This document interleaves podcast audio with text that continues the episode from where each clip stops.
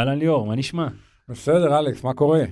וואו, קודם כל יש לי דז'ה וו קטן, כי יש לי הרגשה שניסינו לעשות את זה בדיוק לפני שבוע, בדיוק באותו מקום פה, להקליט את הפודקאסט. אה, פחות עבד, היה לנו בעיות במכשור. המחשב ששנים אנחנו משתמשים איתו להקליט את הפודקאסט אה, החליט למות. מפה לשם אה, המפיק שלנו ארגן לנו ציוד חדש. מה שנקרא גם אפל מת בסוף. גם אפל מת בסוף, אבל הגיע אפל חדש, אפשר להגיד. וזהו, אז אוקיי, אז אני מקווה שעכשיו באמת נצליח להקליט ושהאיכות תהיה טובה, אנחנו תמיד כן מנסים מאוד לשמר את האיכות. מקווה שיתמזל מזלנו. כן. טוב, לגמרי. אבל מצד, אתה יודע, אני גם חושב שיצא די טוב, אנחנו מנסים בדרך כלל כל שלושה שבועות להקליט פרק. כאן זה נראה לי כבר חודש, ואנשים התחילו לשאול אותי מה קורה עם זה, מה קורה עם זה, אבל יצא לטובה כי היה הרבה אירועים מעניינים. ואולי באמת נתחיל, אה, קודם כל האירוע של ה-PTO, אה, PTO ארצות הברית, ששם אה, סוג, עוד פעם היה לנו בעצם בגברים, לפחות קרב ענקים נקרא לזה. רגע, מה זה PTO? תסביר רגע למי שלא חי את הענף כמונו. אז uh, בעצם uh, תחרות uh, של ארגון המקצוענים, uh, לפחות בטריאטלון ארוך, זה משהו יותר צדדי, זה לא איירון מן, היא ארגון שונה, שבעצם אפשר להגיד שאיזשהו מיליונר תורם שם, שם כסף. לא בטוח עדיין לאן, כאילו, מה, לאן כל זה ילך, אבל לפחות כרגע המקצוענים, תחרות שמתחרים בהם רק מקצוענים. Uh, הכסף שם uh, בעצם הולך להרבה מאוד מהמקומות, uh, לא כמו באיירון שנניח חמישה ראשונים מקבלים את הכסף, זה מתגלגל פה עד המקום ה-20 אפילו. כן, וכל מי מהמקצוענים שמגיע להשתתף מקבל איזשהו סכום כסף, uh, בכל מקרה גם אם הוא uh, רק זינק וסיים. אז הייתה תחרות uh, במילווקי בארצות הברית, uh, הייתה תחרות גברים ביום שישי ותחרות נשים בשבת. אה, אגב, התחרויות היו אחר הצהריים, אה, גם בגברים וגם בנשים. אה, אני חושב שהפעם דווקא התחרות בגברים הייתה יותר מעניינת, היו פעמים שהתחרות בנשים הייתה יותר מעניינת מבחינת המתחרות, הפעם בנשים היה קצת פחות חזק, בגברים כן. היה שדה רציני. אז אה, זהו, אני דווקא שמעתי לקראת התחרות הזאת, אה, כבר היה דיבר, הרבה מאוד דיבורים, הרבה מאוד פודקאסטים, הרבה מאוד ראיונות אה, עם הרבה מאוד מהפרו שם. הרבה מאוד הימורים על מי, ייקח, מי, ינצח, ושמעתי, יש את הפודקאסט של ה-How They Train, שהאירופאים גם שם דיברו בין עצמם, ודי, בוא נגיד, לפחות זלזלו באמריקאים, ואיכשהו היו בטוחים שזה יתחלק ביניהם, בין האירופאים היחסית צעירים אפילו. אה, אמרו שגם לסנדרס ולסם לונג אין, אין שום סיכוי, גם את יאן די ספידו אמרו שהוא לא היה מספיק טוב, היה כבר תחרות PTO באביזה שדיברנו עליה פה, שיאן שם סיים רביעי. כן. אה, גם אמרו שכנראה שאין מצב שהוא יחזור לאותו, לכושר שהוא היה בו, כי גם אז הוא התקשה בתחרות הזאת באביזה באופניים. אה, די הימרו על עצמם. אז בוא נגיד שזה הלך לכיוון אחר לגמרי.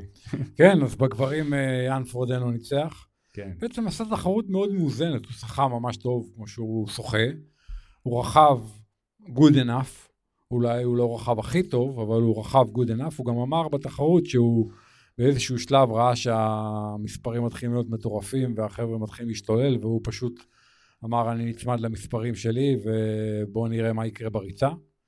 והוא רץ מעולה, ואתה יודע, אני לא חושב שהוא עשה שום דבר מדהים, או אף אחד מהענפים אולי הוא לא עשה הכי טוב מכולם, אבל הוא פשוט היה מספיק טוב בכל הענפים, מה שנקרא. אבל ליאור, איך, איך, איך? למה לא? תשמע, הבן אדם הוא פנומן, והוא עדיין בגיל שהוא רלוונטי. אתה יודע, עוד פעם, אני לא חושב שהוא בשיאו, אני חושב שהוא כבר לא מה שהוא היה פעם, אבל הוא בן 41, ואתה יודע, זה הדמדומים האחרונים, והוא גם, אתה יודע, כן, פורש בסוף השנה. רגע, בוא נגיד שהיה פה את אה, קריסטין בלומנפלד פה גם בתחרות, אה, הרבה מאוד חבר'ה חזקים, איך קוראים לבחור שסיים שני עם הריצה אה, המטורפת? ג'ייסון ווסט, תכף נדבר על זה, כן. היה את דיטלב שפרש. דיטלב, כן. בעצם הרמה הכי גבוהה שיש. ואתה יודע, מצחיק להגיד את זה, אבל אני מרגיש שיאן בא לתחרות הזאת כאנדרדוג קצת. כי, כי זה הזוי להגיד, אתה יודע, אלוף עולם לשעבר, אלוף אולימפי לשעבר, אה, אתה יודע, בערך the go, אתה יודע, the greatest of all time, אבל באיזשהו מקום הם, הם כבר לא, לא ספרו אותו. אה, שזה, אתה יודע, אולי זה קצת גם, אולי באיזשהו מקום הקל עליו. אה. כן, וגם אני עוד פעם, אני חושב שהתחרות שיחקה לו קצת לידיים, אה, וכולם פשוט איכשהו התנפצו. אתה יודע, בלומנפלד חטף התכווצויות, דיטלב פרש, אה, אתה יודע, וחלק מהחבר'ה פשוט לא שוחים מספיק טוב כמו שידענו את זה.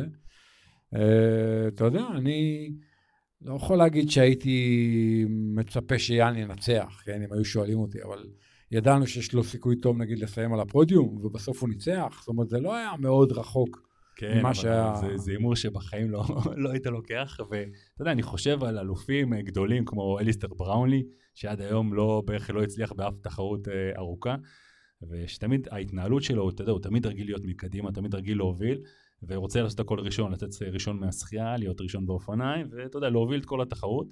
אז, אז אתה יודע, יאן שכביכול עשה את זה הרבה פעמים לפני, אז פה התנהל חכם, הוא לא, הוא לא עשה את זה, הוא לא ניסה, אתה יודע, להיות ראשון, כביכול הוא יכול, יכול לעשות את זה ואולי להתפוצץ, אבל לא, הוא, או, או שאתה יודע, פשוט הם היו פשוט היו יותר חזקים ממנו והוא לא החזיק איתם, אבל עובדה שהוא כן צמצם עליהם, גם בשחייה הוא לא היה ראשון, גם ברכיבה הוא, הוא, הוא לא היה ראשון, שזה לא טיפוסי ליאן, אבל עדיין הוא כל פעם הצליח לצמצם אליהם, ושמע, אני חושב שההתנהלות, אולי זה כל השנים של הניסיון, אבל uh, אני חושב שזה סופר סופר מרשים, גם מבחינתו לעמוד בלחץ הזה של כל הדבר הזה, המעמד, שעד היום, הוא כל פעם, uh, הביצוע שלו גם בלחץ הזה, הוא תמיד מצליח בו. אתה יודע, יש את התמונות האלה שרק לפני שנה הוא שכב uh, בחדר ניתוח, כן. לא, לא הצליח לזוז. אז וואו, מבחינתי זה הישג מטורף, אתה יודע שראיתי את זה גם, הייתי פשוט ב-I, מטורף. לא, לא, אני מסכים איתך, אני חושב שהוא עשה ביצוע מעולה, הוא, הוא גם אמר אחרי ברעיונות שהיה לו יתרון שהמסלול היה טכני, המסלול אופניים, וגם שהמסלול היה מישורי. Uh, תשמע, עוד חודשה, עוד uh, חודש וקצת אליפות העולם במלא, בניס. בוא נראה מה יהיה, אתה יודע, כשהמסלול הוא הררי יותר. ו... אה, זהו, אני, אני חושב שמסלול הררי כזה פחות מתאים ליאן, גם בגלל הגודל שלו. אם כבר, הייתי מהמר על מישהו יותר כמו לנגה, אולי אפילו, אה, למסלול כזה, שאני יודע גם שהוא רוכב הרבה מאוד במסלולים האלה, גם ביום-יום. אה, אבל שמע, אה, בוא, יש לנו עוד זמן. כן, יש עוד זמן, יש את מקס ניומן, יש את הצרפתים. כן, אני דווקא יותר מהמר עליהם, אבל בוא נראה מה יהיה. גם גם חשוב להגיד שעוד היה עוד איזה בחור, איזה ון דריל אחד שלא הגיע פה לתחרות, שכולם אמרו עליו שהוא דווקא היה פייבוריט פה לנצח. וחוץ מזה לא אמרנו, אבל היה הרבה אנשים פרשו לפני התחרות, אה, החליטו שהם לא, לא מגיעים. אה, אבל אתה יודע, אבל זה משהו שדי תופעה שאנחנו רואים הרבה לאחרונה. אה, כולם נרשמים ובשנייה האחרונה אתה באמת מחליט מה, מה אתה עושה. יותר מדי תחרויות, אתה יודע, אפשר לדבר רגע, לפני שנעבור לאנשים, נדבר רגע על בלומנפלד ועל כל העניין של הנורבגים. אז אתה יודע, יש בשנתיים שלוש האחרונות את כל ההייפ סביב הנורבגים, ואני כל הזמן מתרשם וסקפטי. Mm-hmm. למה אני סקפטי? א', כי אתה יודע, באמת אה, יש שני ספורטאים סופר מוכשרים, אז בונים סביב זה כבר איזושהי קונספציה ותיאוריה וזה, ותמיד אני אומר, אם השיטה כל כך טובה, אם המערכת שלהם כל כך מדהימה, אז בואו נראה שהם מצליחים לייצר עוד ספורטאים, לא רק את בלומלפלד וגוסטה וידן, אתה כן, מבין? כן. זה אחד. שתיים, אני חושב שהם אה, מתחרים יותר מדי, והם עשו את המעבר מהמרחקים הקצרים למרחקים הארוכים, ומנסים עכשיו לחזור למרחקים הקצרים. לגוסטה וידן זה ממש לא עובד. עזוב רגע מה קרה לו בחיים האישיים כן. וזה. ולבלומנפלד זה עובד באופן חלקי, הוא לא כיכב במרחקים הקצרים בתחרויות האחרונות שהוא עשה, וגם ב-PTO אתה רואה שהוא לא מצליח לנצח. והתכווצויות ועניינים, כן, ואני חושב ש... ההתכווצויות, הוא אמר שהוא לא מספיק רגיל לרכב אה, על אופני נגש, ואולי בגלל זה זה קורה לו, אה, אתה יודע. קיצר, כאילו ה Norwegian hype הזה מתחיל קצת להתפוגג, במידה לפחות מסוימת. זה לא אומר שהם לא יכולים לעשות עוד דברים מדהימים ולנצח וזה, אני לא אומר... אבל אתה יודע, אני כל הזמן ככה לא מתלהב עד הסוף מהנורבגים הזה, מכל הדבר הזה. עוד פעם, אני לא יכול לא להתרשם, אתה יודע, הם ניצחו את אליפות העולם במלא, גם ב... אתה יודע, בסנט ג'ורג' שהיה וגם בהוואי, גוסטב ניצח והכל, אין מה להגיד, אתה יודע, אבל... אבל הנה, אתה רואה שזה מתחיל להתפרק להם קצת. כן. ויש שם עכשיו גם בלאגן בנבחרת. כן, זהו, יש, יש גם בלאגן בנבחרת, שגם איך שהוציאו אותם, אה, לפחות את גוסטב, נכון, מהנבחרת הלאומית שם. אה, כנראה אה, יש איזה מאבק על כספים, אני חושב שבסופו של דבר שניהם הם יותר, בוא נגיד, מקודמים שם מכל השאר, גם מבחינת כל החסויות והכל, או עובדים עם, יש להם, נראה לי אפילו מאמן, המאמן שלהם לא בטח, זה לא המאמן של הנבחרת, המאמן של הנבחרת דווקא נראה לי זה אח של גוסטב. אז יש שם בלאגן רציני, אבל באמת השאלה המעניינת פה זה, כמו שאמרת מקודם, אה, אנחנו רואים רק שתי ספורטאים נורבגים מצליחים לעשות את זה באופן, אפשר להגיד, אה, לפחות מתמיד, להתמיד בזה, בביצועים, ואיפה באמת כל השאר, כי יש שם עוד נבחרת שלמה, אז יכול להיות שבאמת הם לא מתמקדים כרגע במרחקים האלה, אבל גם לא רואים אותם כל כך גם במרחקים הקצרים מככבים, בוא נגיד. אז... כן, אני אומר, אם יש סיסטם שעובד, אתה יודע, אם יש להם שיטה, והם טוענים שהם גאונים והם, אתה יודע, המאמנים הכי טובים בעולם ויש להם שיטה וטכנולוגיה וזה, אז בואו נראה אותם מייצרים עוד ספורטאים ברמות האלה וגם בנשים. אתה יודע, אני לא רואה שיש להם נשים ברמות הגבוהות. נכון. ואם כבר נשים, אז בואו נדבר על ה... מה היה בנשים שם. ב-PTO. ב-PTO, אה, שבסופו של דבר את אה, טיילר ניב, אה, שדי רחבה שם, כמו כצפוי, רחבה, סיימה את הראשונה את הרכיבה. האמת בפער יחסית אה, קטן אה, מבדרך כלל, אה, בדרך כלל פותחת עם פער הרבה יותר גדול. הצליחה למשוך את זה עד סוף הריצה. אשלי ג'נטל רצה מדהים, סיימה שנייה. שם היה פחות, בוא נגיד זה היה פחות מפתיע מהבחינה הזאת. כאילו שלושת האנשים הכי חזקות על הנייר הגיעו, הגיעו, הגיעו ראשונות. בדיוק, בדיוק, כן, ופולה פינדלי, נכון? כן. שלישית. כן. אה, בוא נגיד שלא לא היה שם הרבה הפתעות. כאילו, לא... נכון, אבל השדה היה חלש, אתה מבין ש... תחשוב שארבע אלופות עולם לא הגיעו. אבל גם שם זה, גם אה, הם היו רשומות, וגם החליטו ברגע האחרון. אה, כן, אתה יודע, דניאל הריף לא הגיע, ואני יוג לא הגיע, וסודרו לא הגיע, ולוסי צ'ארלס לא הגיע. כאילו, השדה היה די בינוני בעיניי, אתה יודע, אז... עכשיו, טיילור ניב זה מעניין, היא שוחה מעולה, היא רוכבת מעולה, היא רצה קצת פחות טוב בדרך כלל מ"יש לי ג'נטל" וכדומה. היא קיבלה אופניים חדשים אה, יום-יומיים לפני התחרות, היא מספוסרת של טרק, ואתה יודע, זה היה נראה מוזר, גם אם עשו קופי פייסט, כאילו, והעתיקו כן. את כל הקונפיגורציה של האופניים הקודמים שלה, עדיין, אתה יודע, היה נראה לי מוזר, אופניים חדשים, אתה יודע, לפעמים הדברים לא עובדים חלק, לפעמים משהו בקונפיגורציה בכל אופן לא זהה. ואומרים שיכול להיות שזאת אחת הסיבות שהיא רכבה כאילו פחות טוב ממה שחשבו, שאולי היא לא ישבה כל כך טוב, אולי לא היה לה כל כך נוח, אולי משהו שם לא היה מדויק עד הסוף מבחינת ההתאמות שעשו לה. אתה יודע, זה מצחיק, כי תמיד אומרים אה, שמקצוענים ברמות האלה, הם כאילו לא מתפרשים על הציון שלהם ולא מתפשרים על הדברים הקטנים, ואם זה לא בא להם בטוב, אז אין מצב שהם יתחרו עם זה. בזמן האחרון אני חושב שזה פחות, אה, לפחות אני רואה, רואה שזה פחות נכון. כמו המצב הזה, נשמע לי די הזוי לקבל אופניים חדשים, ואתה יודע, אה, לרכב, יומיים לפני, לרכב, אתה יודע, אנחנו יודעים שיש כל כך הרבה בעיות, כל מיני כוונונים קטנים שצריך לעשות. לרכב איתם ישר, באמת, גם היא נראתה מוזר, כאילו, זה נראה לא, נראה לא טוב. אז uh, החלטה מוזרה. אגב, אבל זה מזכיר לי עוד דבר, uh, היה איזה קטע עם יאן גם, שיאן שהוא שחה, הוא אמר שהוא שחה בלי החליפה עליו, כי הוא קיבל את החליפה, כמו שאמרת, התחרות הייתה בערב, והוא אמר שהוא קיבל את החליפה שלו, את החליפת טריאטלון רק בצהריים, חליפה חדשה. והוא החליט בעצם, הוא, הוא יותחרה איתה, והוא אמר שפשוט לא, הוא, הוא, הוא אומר שכנראה לא הושוותה לו מספיק טוב, והוא לא באמת יכל לשחות איתה. כי כנראה שזה הגביל אותו בכתפיים. לא, אני חושב שזה לא החליפת טריאטלון, זה החליפת הספי, ה skinsuit. אה, זה ה skinsuit? ה skinsuit של השחייה. אה, שזה מרוב שזה היה צמוד, אז הוא לא... הוא קיבל את ה skinsuit לדעתי אה, באותו יום או משהו כזה. אה, ואז אה, אני חושב שעל זה הוא דיבר, כן, אבל... כי החליפה נראה לי גם, נראה לי מוזר מאוד. לא, לא, החליפה זה החליפה שלו, של רייזון. אבל אני רוצה להגיד שיאן, ממה שאני זוכר, בכל השנים הוא בדרך כלל שוחה עם החליפה, עם החליפה המקופלת, ואז באמת שמו אותה תמיד בריצה, שזה גם, זה קטע מדהים, כי נסו לעשות את זה לבד, תראו כמה זה הוא עשה את זה גם הפעם. כן, הוא עשה את זה גם הפעם, אבל הוא עוד פעם קצת התחרבש לו שמה, אה, לקח לו זמן. כן. וגם, אם תנסו את זה לבד, זה לוקח, זה משהו שדורש המון תרגול, זה לא להיכנס ככה לחליפה שאתה רטוב, אה, חליפה שיושבת כל כך צמוד, זה קשה מאוד, מאוד. כן, לגמרי, זה... אני לא עושה את זה, אני לא מנסה לעשות את זה, נראה לי אה, על גבול הבלתי אפשרי. כן.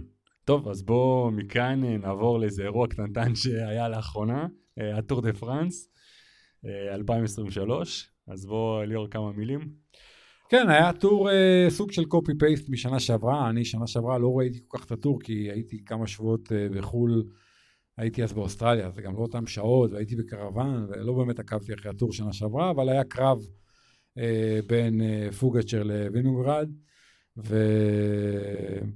וגם השנה. בעצם, אתה יודע, אנשים אומרים שהיה טור מאוד מעניין, אני, אני חושב שהיה טור מעניין, הוא היה בנוי שונה, אבל קצת הפריע לי שבסוף זה קרב בין שני רוכבים. כלומר, לא היה פה איזה חמישה-שישה רוכבים שאמרת, וואו, זה קרב ביניהם, אלא זה קצת הזכיר לי את הימים של נגיד לאנס ואולריך, כן. שבסוף זה לאנס ואולריך, ואחד מהם ינצח. אבל זה נראה כנראה שזה- לאנס, כן. אבל כאילו, אבל זה. מגמה של השנים האחרונות, ככה זה נראה, לא? זה משהו ש... כן, אז אני, זה קצת מפריע לי, כי אני הייתי רוצה שיהיו חמישה-שישה רוכבים, והקרב יהיה ביניהם. הוא, אתה יודע, כמו בתקופות שגם ראינו את זה, היו נכון. תקופות כאלה, אתה יודע, עם קדל אבנס וכאלה.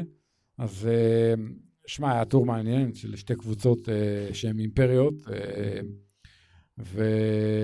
ופוגצ'ר, הוא נראה רוכב הרבה יותר עגול והרבה יותר שלם, וכאילו נראה רוכב מושלם מכל הבחינות. ואז בא ויגורד ופשוט מנצח אותו, כן. בעיקר בנגש, כן? בעליות נגיד היה פחות או יותר אותו דבר, פחות או יותר הם היו שווים. פוגצ'ר תוקף ו- ולא שגם מצליח מספרים לו. אה, מטורפים, תשמע, הבחור נראה רבע עוף ו-380 ואט במישור, זה נשמע לי, וואו. אני- בוא נגיד ככה, קראתי שכן, ביומיים האלה בדקו אותו איזה ארבע פעמים. כן. אבל וואו, מה זה המספרים האלה? זה נראה לי, לא יודע. לא יודע, ליאור, לא יודע. אה, כן, אתה יודע, הרבה גבות הורמו, הרבה אנשים סקפטיים אומרים מה שזה זה, נראה... כמה באת לי קילו? זה כמה, כמה? הוא שוקל 60 קילו? תראה, הוא ניצח אותו בנגש, בסוף הרי זה נגמר בנגש. נכון. בנגש הוא ניצח אותו באיזה דקה וחצי, על אה, 28 דקות, משהו כזה, אם אני זוכר נכון. הפער היה משהו כמו חמישה אחוז. אתה מבין? זה לא משהו שקורה. נכון. בדרך כלל תחרויות כאלה מוכרעות על אחוז, שניים, אתה מבין? בנגש האלה כאילו, כן. נכון, נכון. כולם באותה רמה, והוא פתאום ניצח בחמישה אחוז. אז לא שפוגצ'ר היה ביום מאוד מאוד רע, אבל זה גם לא נשמע סביר, כי הוא, הוא סיים שני בנגש. נכון. אז זה לא שהוא רכב כל כך גרוע. אף אחד לא מתקרב, זה אתה יודע, זה הרוכבים הכי טובים בעולם, אף אחד לא מתקרב לרמות האלה, זה... כאילו, אני יכול להבין את, הסקפטיות ואת הגבות שהורמו. אה, אגב, אם כבר מדברים על הנגש, אז אתה יודע, הייתה דילמה אם להחליף אופניים, כי הנגש הסתיים בעלייה, ואתה יודע, פוגצ'ר בחר להחליף אופניים, וזה כנראה לא היה לטובתו. כן, אבל כמה אתה מפסיד כבר? אתה יודע, כמה אתה... איפה? כשאתה מחליף. אופניים או כשאתה לא על מחליף? החלפה אתה לא מפסיד הרבה. כמה זמן לוקח ההחלפה? אה, שש שניות, שבע אה, שניות. נגיד עשר שניות, כי אתה אוקיי. צריך לייצר עוד פעם מהירות, עשר, אוקיי, חמש עשרה אוקיי. שניות. אה, מצד שני, אנחנו יודעים שאופני נגש בעליות, אם העליות הן אה, תלולות, אז האופניים יותר כבדים, פחות, נכון. אה, כאילו אה, יותר קשה לרכוב בעלייה עם אופני נגש. כנראה שפה העלייה לא הייתה מספיק תלולה או לא מספיק ארוכה, וגם הוא היה מאוד יעיל, הוא רכב אפילו את העלייה בתנוחת נגש, שזה היה מדהים לראות את זה.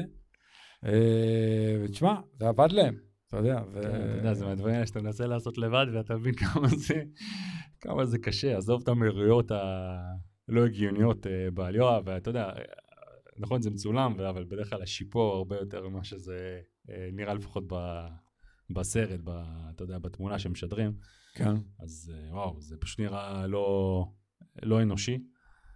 אה, אני מקווה מאוד שזה אנושי, אה, מה אני אגיד לך?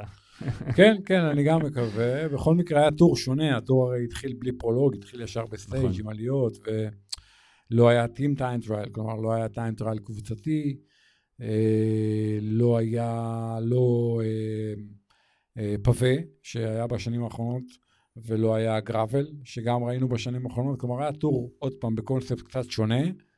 מוזר. לא יודע, אחרי, אחרי מה שהרגילו אותנו, אה, קצת... אה, אני קצת מסכים מוזר. איתך, היה טור קצת מוזר. אני גם לא יודע מה אה, אני חושב על זה עם ההתחלה בעליות, לא... כאילו מה, לטחון אותם על ההתחלה? אני, נכון, זה אולי יוצר יותר עניין אה, בקהל, נכון, את הסטייג'ים האלה תמיד הרבה יותר מעניינים, אבל אתה יודע, מבחינת, וואלה, זה 21 יום שהם צריכים לבלות שם, אה, אני לא יודע כמה זה, גם מבחינת הרוכבים, כמה זה. נחמד. ואגב, אם אנחנו כבר מדברים על זה, אז שנה הבאה הולך להיות טור גם מוזר, כי שנה הבאה בגלל המשחקים האולימפיים בפריז, אז הטור לא נגמר בפריז, הוא נגמר בנגש בניס, בעצם שני הסטייג'ים האחרונים הם באזור ניס. לדעתי אחד מהם הוא בעליות והשני הוא נגש. כאילו, לא לא יסיימו בשאנזליזה, לא, לא, לא, לא, ואחרי כל השנים שזה בעצם המסורת והכל, כן. זה לא יקרה. לא יקרה.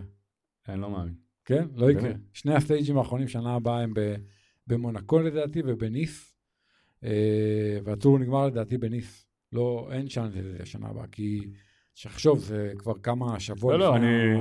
ברור לי, זה פשוט אה, מעניין, אה, זה אף פעם לא קרה, אני חושב. אה, יכול להיות שזה קרה בעבר אה, ואנחנו לא אולי יודעים. איזה מלחמה או איזה משהו, אתה יודע, ממש יוצא דופן. אה, קטע. כן, אה, כן, כן. אוקיי, טוב, אה, זה לפחות מבחינת התור. עכשיו, אתה יודע, טוב שדחינו את זה, דחינו. את הפודקאסט נדחה בשבוע, אז גם היה לנו עכשיו את האליפות העולם באופניים, עם מתיו ונדר פול, שגם עם התרסקות וגם עדיין הצליח לנצח, ומה זה לנצח? לנצח גם, עוד פעם, את החבר'ה הכי חזקים. אה, שגם, וואו, זה רוכב, אה, גם רוכב עגול, איך, איך אתה קורא להם? כן. אה, עגולים, הוא טוב בהכל? כן. שמע, יש היום את כמה רוכבים, אתה יודע, ונדרפול זה אחד מהם, ונארד זה אחד מהם, פיטקוק, שפשוט תן להם אופניים, הם יהיו טובים. לא משנה איזה אופניים, לא משנה מה התחרות, חד יומי, טור, אופני הרים, שמע, זה מדהים לראות את זה. גם פיטקוק, גם, ונא, גם ון דר פול באופני הרים הם מעולים, אתה יודע, פיטקוק וון ארט מנצחים את כל ה cyclo-cross. אה, אתה יודע, זה כאילו, החבר'ה האלה הם פנומנים.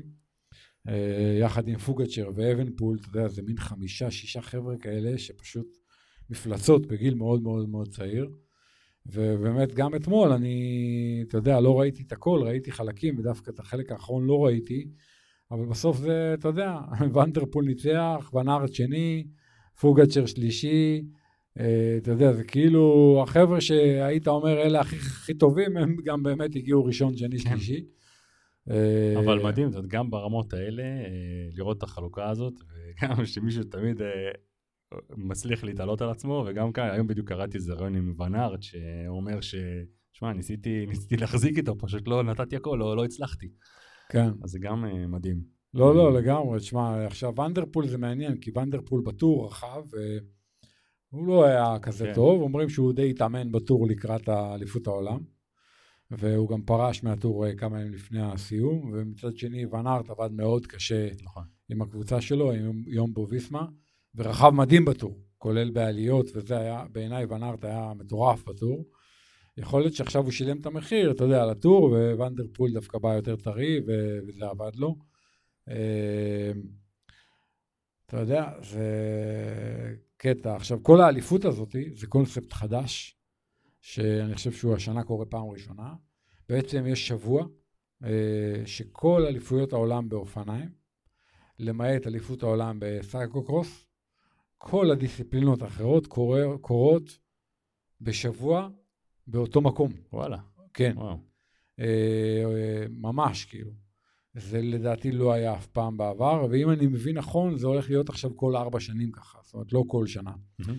עכשיו, למה אני אומר את זה? כי זה מאוד הפתיע אותי שפתאום אליפות העולם באופניים, בכביש, היא באוגוסט, היא בדרך כלל אחרי הוולטה, היא הרבה יותר לכיוון ספטמבר, אוקטובר. אבל עכשיו, בקונספט החדש, הם פשוט עושים את כל האליפויות. רגע, ואמרת אה, בכל הדיסציפלינות, נכון? אז זה כן. קצת, אמרנו שכל אחד... הרים, דאוני, BMX. אני אמרת שהם רוכבים עגולים, אז אני מניח שהם גם היו, יכול- כביכול הוא יכול להיות אה, אלוף עולם גם ב cyclocross נניח, נכון? אבל עכשיו- סייקלקרוס אין, עכשיו, כי אה, cyclocross אז זה, זה, אבל ספציפית פי. משהו אחר הוא לא יכול להתחרות. אבל יש אה, בסוף שבוע הקרוב אה, אליפות העולם באופני הרים. ופיטקוק וואן דר פול לדעתי משתתפים. אוקיי? אז זה ברמה הזאת, אתה כן. מבין? ובוא נראה איך הם יהיו, אבל אה, אחרי תחרות של שש שעות אתמול. אה, קיצר, זה קונספט מאוד מעניין. לדעתי לקהל, מי שנוסע, וואו, תחשוב, אתה בשבוע רואה כל כך הרבה אירועים. עכשיו, צריך להגיד, זה אליפות העולם לעילית ולנוער, אבל זה לא ל masters. כלומר, כל מי שמתחרה ב masters וזה, אז אה, זה לא... כן, כי לא... בדרך כלל הרי אתה נוסע, יש לך תחרות של עצמך, של מאסטרס כזה, וגם אתה רואה את התחרות של העילית, אז פה זה באמת, אם זה רק תחרות של עילית, זה קצת אה, מרחיק אולי אנשים, לא? כן. כן. הרוב לא ייסעו, טוב, אני מניח שהאירופאים כן, אבל אה, חוץ מזה, קצת בעיה.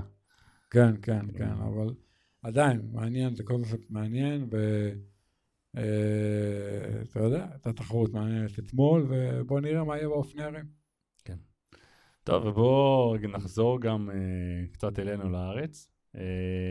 אפיק ישראל, אפשר להגיד בפתח, ובעצם השנה חוגג עשור, נכון? כן, אפיק ישראל חוגג עשור. Uh, למעשה, אני חושב שאם בוחנים את זה קלנדרית, זה השנה ה-11, אבל הייתה שנה אחת שלא היה, בגלל הקורונה. תשמע, אני זוכר ב-2012, שגל צחור uh, התחיל לדבר על האפיק אחרי שאבא שלו נהרג, והוא רצה לעשות אירוע לזכר אבא שלו, והגה ויזם את אפיק ישראל, אז הוא עשה איזה ערב בסניף של טרק בחיפה, והלכתי לשמוע. כי הוא, אתה יודע, התחיל לדבר על אפיק ישראל, ואמרתי, יאללה, יש ערב וזה, בוא נשמע, נראה מה, מה, מה הרעיון, מה הקונספט, מה הולך להיות. ואז uh, בסוף הערב הזה, אחרי שהוא סיפר על האירוע והכל, אז הוא שאל אותי, נו, אתה נרשם, אתה בא להתחרות, וכאילו ל-2013, התחיל ב-2013. כן. אמרתי לו, אני אגיד לך את האמת, אני מקווה שלא. אז הוא אמר לי, למה לא? אמרתי לו, כי אני נוסע בקיץ לאיירומן פרנקפורט, ואני מקווה לעשות סלוט להוואי, ואם אני אעשה סלוט להוואי, אה, אז אני אסע להוואי. כן, הוואי זה באוקטובר, צריך להגיד? כן. אה, אתה יודע מה, אולי זה היה בתחילת 2013 כשדיברנו על זה, אני לא זוכר, בכל מקרה, זה קרה, ועשיתי טיסות להוואי, ובאמת, באפיק הראשון לא השתתפתי. נחתתי ביום שישי בערב, שהאפיק, בדיוק הסוף שבוע של האפיק, אז הספקתי לי לבוא לראות את יום שבת, כאילו, של האפיק הראשון. אה, באפיק הראשון שהיה שם באזור עין השופט, הם אכלו גשם ובוץ ביום, ביום האחרון. אה, ואז ראיתי את החבר'ה מסיימים, ודיברתי עם כל מיני חברים, וזה בסיום, ואמרתי, אין, שנה הבאה, אין מצב שאני לא עושה את האירוע הזה. ובאמת אה, ב-2014 כבר עשיתי את ה... זאת אומרת, בשנה השנייה כבר השתתפתי. שזה שעשית עם גלי, נכון? כן. וניצחתם אז את ה... אה, ניצחנו את ה masters, כן, כן. ניצחנו את ה masters. ומאז השתתפתי באפיק עוד כמה פעמים, האמת, השתתפתי ארבע פעמים ברצף, אחרי זה היה לי קצת הפסקה. תשמע, אחד מאירועי הסיבולת הכי טובים בארץ, אולי, אולי הכי טוב בארץ, אתה יודע, יחד עם הישראמן נגיד, ואיירומן טבריה בשנתיים האחרונות, והסמרתון. אני מדבר על אירועי סיבולת כן, הארדקור. גם כאילו. צריך להגיד שההפקה, כאילו, לא, לא משתווה להרבה דברים, לפחות שנראו פה באירועי סיבולת. גם, אני חושב, הרוב משודר גם אה, בערוץ הספורט, אה, גם עם פרשנות, אם אה, יש מסוק מלמעלה שמצלם את זה. שבאמת, אני לא מכיר תחרות אחרת, לפחות בוא נגיד בספור, בענפי ספורט האלה שיותר איזוטריים, נקרא לזה ככה, לפחות בארץ, מבחינת התפיסה בארץ, שזה כן משודר, אה, נגיד, לא יודע אם לקרוא לזה פריים טיים, אבל זה כן משודר לפחות לכל אורך התחרות, שזה גם הישג מדהים לדעתי, כי זה לא משהו מובן מאליו בכלל. לא, לא, אין ספק, אתה יודע, זה, זה, זה לא רק ערוץ הספורט, זה הגיע גם ליורו ספורט ול-GCN וכל זה. כן. אה, שמע, ההפקה שהלכה והשתפרה משנה לשנה, מכל הבחינות. אבולוציה מדהימה. אה, היום לא נופל מאף אירוע סיבולת בעולם, כולל אירועי אפיק מקבילים באירופה ו- ואוסטרליה וזה. כשאתה יודע, בעצם הרוח של הקייפ אפיק בדרום אפריקה זה, זה בעצם הקונספט. mm-hmm. שזה בעצם האירוע, סיבולת אופניים, אופני ערים בעולם. והאפיק ישראל לדעתי היום מדורג במקום מאוד מאוד מכובד אה, שם למעלה. שעוד פעם, קייפ אפיק זה כאילו האירוע, אז האפיק ישראל לדעתי היום הוא במקום שני יחד עם עוד כמה אירועים אה, מקבילים בעולם, שזה מקום מאוד טוב להיות בו. ותגיד, אה, לכל, לכל אורך השנים הוא נשאר באותה מתכונת, נכון? זה, אתה יודע, יש כמובן, אפשר להשתתף בכל יום בנפרד, אבל בדרך כלל זה שלושה ימים, נכון? האירוע או... עצמו הוא אירוע זוגות, mm-hmm. שבעיקרון בהתחלה היה שלושה ימים ואחר כך נהיה ארבעה ימים, כלומר יום אחד של פרולוג ואז עוד שלושה סטייג'ים. שהפרולוג זה יום יותר קצר בעצם? שהפרולוג זה יום יותר קצר. השנה, לכבוד העשור, הפרולוג יהיה דווקא יותר ארוך והוא גם לא יהיה באותו מקום. רגע, לפני שאתה ממשיך עוד שאלה, הפרולוג עוזר בעצם לחלק את הרוכבים אחרי זה לאיזשהם הזנקות מסוימות? איזה, איזה, איזה תפקיד יש לו? כן, בעצם מזנקים בימים הבאים לפי בוקסים, והבוקסים נקבעים לפי הפרולוג. כל זוג מזנק לפרולוג, עושה איזשהו זמן נגד השעון, ואז למחרת, לפי הזמן שלך, אתה מזנק ב box A, box B, box C וכדומה. אה, בקייפ אפיק דרום אפריקה הזינוקים אפילו מופרדים כמה דקות. פה כן מזנקים כולם ביחד, פשוט איפה אתה עומד בזינוק, כמה אתה רחוק משער, משער הזינוק. אה, אז הקונספט, אה, זה, זה הקונספט. עוד פעם, השנה התחרות חוגגת עשור, אז הפרולוג יותר ארוך, והוא גם לא בדיוק באותו מקום, ובטח תהיה הפקה עוד יותר רצינית ומשמעותית. התחרות היא ב... 11 עד ה-14 לאוקטובר, כלומר עוד אה, חודשיים מהיום. רגע, והמסלול אף פעם לא ידוע מראש, נכון? זה לא, לא ידוע שאתה... מראש, כן, לא ידוע מראש. מפורסמים הגרפים. אלא לא נודע, כן. אלא לא נודע. הגרפים מפורסמים, המרחק, הטופוגרפיה, הכל מפורסם, אתה יכול לנסות לנחש מה המסלול. יש כאלה שמצליחים, לפעמים יותר, לפעמים פחות, אבל אתה לא יכול לדעת המסלול אחד לאחד וללכת להתאמן עליו. זה בעצם הרעיון בכל האירועי אפיק האלה. אה, זהו, אז אתה יודע, זה האפיק של השנה, ב-11 לאוקטובר. אה, שוב, אחד כן. מאירועי סביבה. אני זוכר שהייתי שנה שעברה, זה היה שנה שעברה גם, אני כבר לא זוכר כן. פעמים שבאתי, אבל שנה שעברה, אני זוכר, אה, ראיתי אותך גם בנקודה מסוימת, וגם ראיתי את האירוע מהצד, וגם זה נראה מדהים. אז אפילו כיף לבוא לראות את זה מהצד, כמו שאתם רואים, שאנשים באים מחו"ל, מסתכלים ורואים, גם פה אפשר לבוא, גם אם אתם לא משתתפים. זה אירוע ממש ממש נחמד. אה, אני ממליץ מאוד. אה, סבבה, טוב, אז נראה לי סיימנו פה עם האירועים, בואו קצת נעבור לנושאים המקצועיים.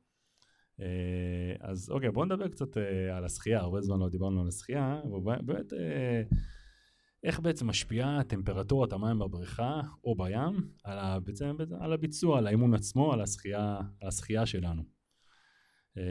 אני אגיד לך, אצלי לפחות, אה, הבריכה די די חמה, אז אה, אני ממש ממש מרגיש את זה, אתה יודע, שחם לך, אז ברור שאתה תשחה יותר לאט. גם שככה, אתה רוצה להתחמם, אז אתה, אתה יודע, אתה תנסה לשחות יותר מהר. אבל איכשהו, אתה יודע, אה, בהתחלה זה מאוד מציק, אבל עם הזמן שאתה מתרגל לבריכה חמה, אתה קורא שאתה פשוט רגיל לזה, אני מרגיש שזה פחות משפיע עליי איכשהו, באיזושהי צורה, אבל בוא תגיד מה אתה חושב. אז תראה, קודם כל, שחיינים אוהבים שהמים קרים. אני מדבר על שחיינים, שחיינים. רגע, צריך להגיד על הטמפרטורות, אני חושב שבבריכה בווינגייט הטמפרטורה גם בערך 26 מעלות, כן, 26 זה מעולה, 27 זה בסדר. שזה יחסית קר לבן אדם רגיל שנכנס. כן. כן. מעל זה זה כבר נחשב לא טוב, זה כבר נחשב חם מדי. רוב הקאנטרים וזה זה 30 אני חושב. לא, 30 לא? זה גבוה, זה יותר 28. 30 זה רע. אוקיי? עכשיו תראה, צריך להפריד כמה דברים. אחד, אה, האם הבריכה היא מקורה או לא מקורה? ובכלל, מה הטמפרטורה החיצונית, עוד לפני שמדברים על טמפרטורת המים, כי זה, יש לזה גם השפעה. זאת אומרת, אם המים 29 מעלות נגיד, שזה לא להיט, אבל זה נסבל, והבריכה היא פתוחה, והמזג האוויר בחוץ הוא סבבה, אז זה לא נורא. אבל אם גם הבריכה סגורה וחם, או שסתם חם, הבריכה פתוחה כאילו, אבל חם, אז, אז המים ירגישו עוד יותר גרוע, גם אם, אתה יודע, אה, נכון. זאת אומרת, צריך לקחת לא, בחשבון גם את הטמפרטורה. כזה בכלל לא יכול לשחות, זה יש ככה מזה. אז למשל אצלנו, הבריכה היא אה, מקורה, ואין הרבה חלונות ואין הרבה מאווררים יחסית, אז גם הטמפרטורה הסביבתית היא גבוהה. לפני איזה שבועיים, שלושה הלכתי לשחות, והיה פשוט, נכנסתי למים והיה לי חם, ממש חם. עכשיו, איך, איך אני יודע את זה? האינדיקציה הראשונה... משהו כזה, האינדיקציה הראשונה היא, אני נכנס לבריכה ולא קר לי. הכניסה הראשונה, לא קר לי. אני תמיד אומר, בריכה טובה, כשאתה נכנס, אמור להיות לך קר. קר, שאתה אומר, וואי, קר לי. אתה מבין, כאילו... נכון. אם אתה נכנס ולא קר לך, ואתה סבבה לך, המים חמים מדי. זה בגדול האינדיקציה הראשונה. ואז שחיתי איזה שני קילומטר, זה היה פה אצלנו בנופית, ואחרי שני קילומטר אמרתי, אני לא מסוגל לשחות יותר, ויצאתי מהמים והלכתי. ואז uh, הלכתי... כמעט, אתה מרגיש את המטבשל מבפנים? מתבשל, כן, במקום שיהיה לי נעים ויהיה לי קר, אני, חם לי. אני, אתה יודע. ואז הלכתי למציל, אמרתי לו, תגיד, מה, מה הטמפרטורה של המים? אז הוא אמר לי 30 uh, וחצי או 31 מעלות, משהו כזה. אמרתי לו, תשמע, זה לא סביר, אתם חייבים לעשות משהו. ואז הלכתי, אני מכיר פה את כולם, הלכתי לבחור שאחראי על הבריכה, למפעיל של הבריכה, אמרתי לו, תקשיב טוב, אי אפשר לשחות במרק הזה, תעש, תעשה משהו, כמה המים וזה. ואז באמת אה, דיברתי איתם, ואני לא היחידי, ואחרי זה הם התחילו לפתוח יותר והכל, ואתמול שחיתי והמים היו, אני חושב, משהו כמו 29 מעלות, שזה עדיין לא להיט, אבל זה הרבה יותר טוב.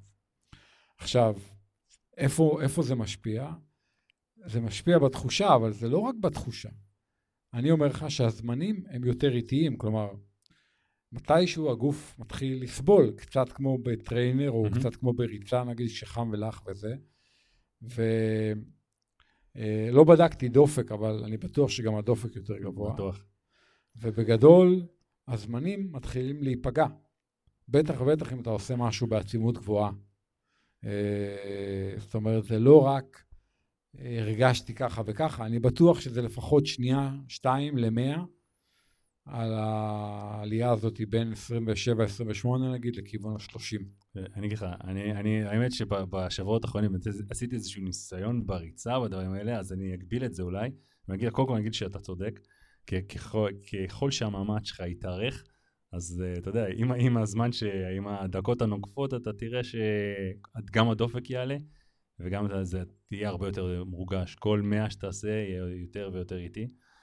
אה, שמע, אני רואה את זה בריצה, עשיתי כמה בדיקות, uh, אמרתי, אני בדרך כלל יוצא לרוץ ביום שבת לריצה, לא יודע, של שעה, שעה וחצי, וחם, בדרך כלל בזמן האחרון חם, איזה 30 עד 33 מעלות, למרות שאני יוצא בערב, אין, אין אה, אור שמש ישיר, אבל עדיין חם מאוד, חם מאוד ולח, אני רץ בים, ועשיתי כל מיני ניסיונות, אמרתי, אני פה בהתחלה, אני ארוץ רק לפי הדופק. אני הולך לרוץ עכשיו שעה, רק לפי הדופק, ויש לי גם את המד, אה, מד אה, קור הזה, מה, קור, מה שהנורבגים משתמשים. מד טמפרטורה. מד טמפרטורה שמראה את הטמפרטורת ליבה שלי.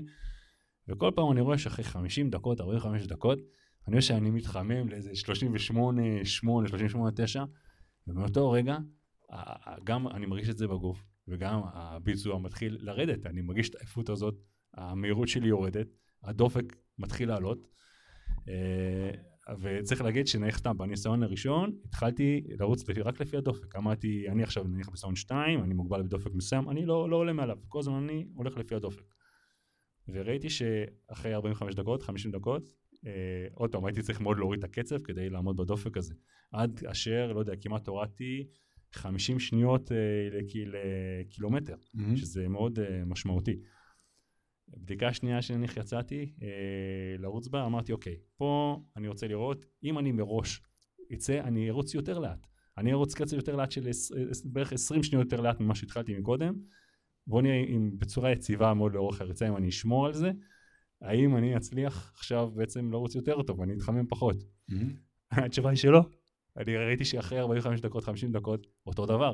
וואו. הייתי בטוח שאני אסיים אה, כי בסופו של דבר אני אמרתי אני ארוץ כאילו יותר לאט אבל אני אסיים יותר מהר כן. כי אני אעט פחות אבל זה לא מה שקרה אני ראיתי שאפילו ניסיתי את זה פעמיים ואני רואה שעדיין כשאני מגיע לחום מסוים זה פשוט לא הדופק מתחיל לעלות ומרגע מסוים אני חושב שמאותו רגע צריך לנהל את זה בקטע של אני צריך לבדוק את זה עוד אבל צריך להתחיל לקרר את עצמך איכשהו אחרת שאם אתה עובר את ה... אני קורא, קורא לזה הנקודה הקריטית כן. משם קשה מאוד uh, לחזור. Uh, כאילו מה שאתה מתאר זה קצת כמו סף חומצת חלב, כן. שעד נקודה מסוימת כן. זה בסדר, ופתאום כן. הגרף עולה בצורה הרבה יותר דרסטית, כן, הרבה יותר דרמטית. כן, אני רוצה להגיד שממש עם המד אה, ליבה הזה, ממש רואים את זה יפה. אני רואה שממש אני מגיע ל-38.9, ובאותו רגע, אה, גם, אתה רואה, הקצב מתחיל לרדת, גם באיזשהו מקום, לפעמים שזה ממש משפיע עליך, אם הריצה כבר יותר ארוכה, אני הולך לשבוע רצתי שעה וחצי.